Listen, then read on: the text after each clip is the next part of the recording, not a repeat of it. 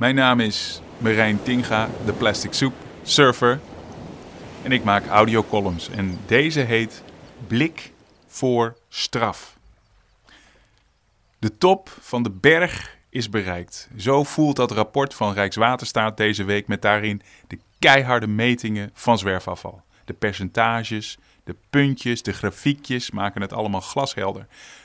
De plastic flesjes op straat en in de bermen zijn niet afgelopen in de afgelopen jaren, maar alleen maar toegenomen. Dit verre van onverwachte inzicht is het laatste blokje om die blokkendoos compleet te maken, om de deksel erop te doen en te besluiten, wat al enige tijd onvermijdelijk was, statiegeld uitbreiden naar kleine flesjes. Met dit rapport is de ban op uitbreiding van statiegeld na tientallen jaren verbroken. De beslissing zelf is slechts een formaliteit. Het bedrijfsleven is op een gruwelijke manier door de mand gevallen. Er is niets terechtgekomen van hun beloofde inspanningen om zwerfflesjes terug te dringen. De getallen laten het tegenovergestelde zien. Er is meer in de bermen, parken, sloten, rivieren en stranden terechtgekomen dan voor hun pilots en probeersels.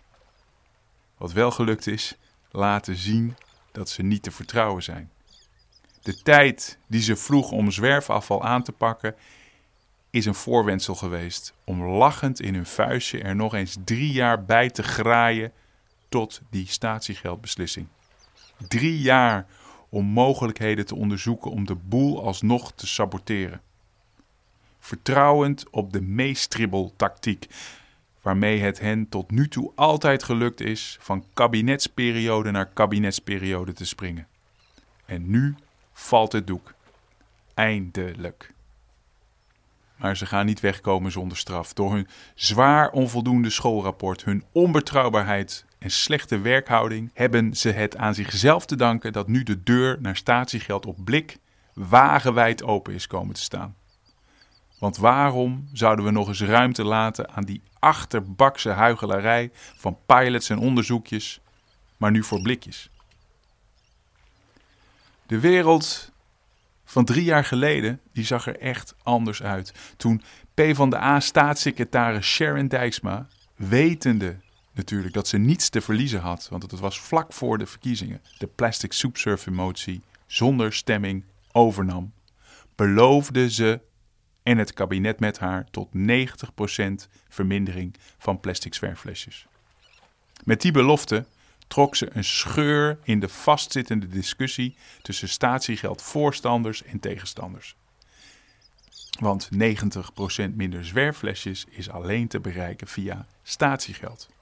En dat begreep iedereen in dat zaaltje van de Tweede Kamer. De supermarkten wisten na de verkiezingen bij de nieuwe staatssecretaris, Stientje van Veldhoven, dit percentage nog wat te verlagen tot 70% minder zwerfflesjes. Ze beloofden dat ze binnen drie jaar van het moment van die plastic soepsurfer motie ze hun uiterste best zouden doen om te laten zien dat minder zwerfflesjes ook zonder statiegeld zou kunnen.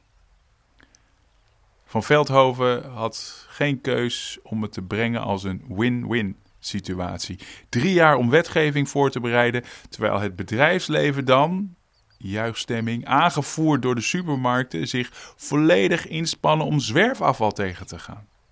Dit kan niet fout gaan. Vuil spel, blijkt nu.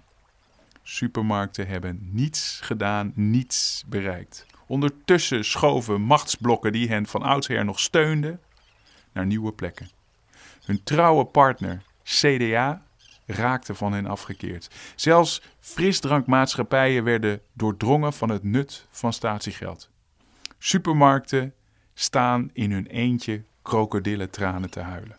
Statiegeld op flesjes is onvermijdelijk. Blik zal spoedig volgen.